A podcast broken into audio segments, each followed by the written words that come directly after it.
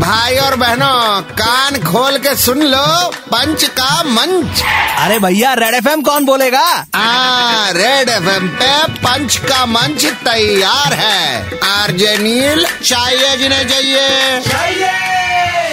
তুই নিজেকে fully vaccinated বলতি না হ্যাঁ দুটো dose fully vaccinated what is the joke तीसरा डोज भी धीरे धीरे आ रहा है जिंदगी में ठीक है तो शुरू हो गया है हाँ।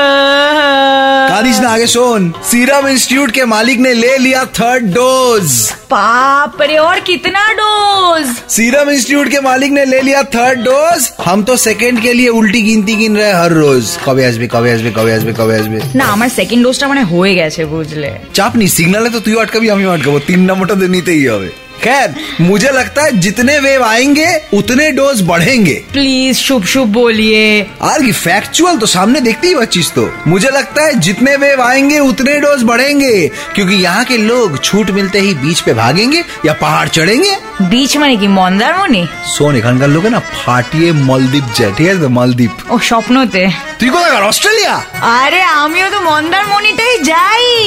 ভাগ্যিস শঙ্কল আন্টিকে বলেছিলাম আজকের শোটা শুনো এ cut cut cut cut cut okay okay one second आज के लिए यहीं पे बंद है इनकी दुकान कल वापस आएंगे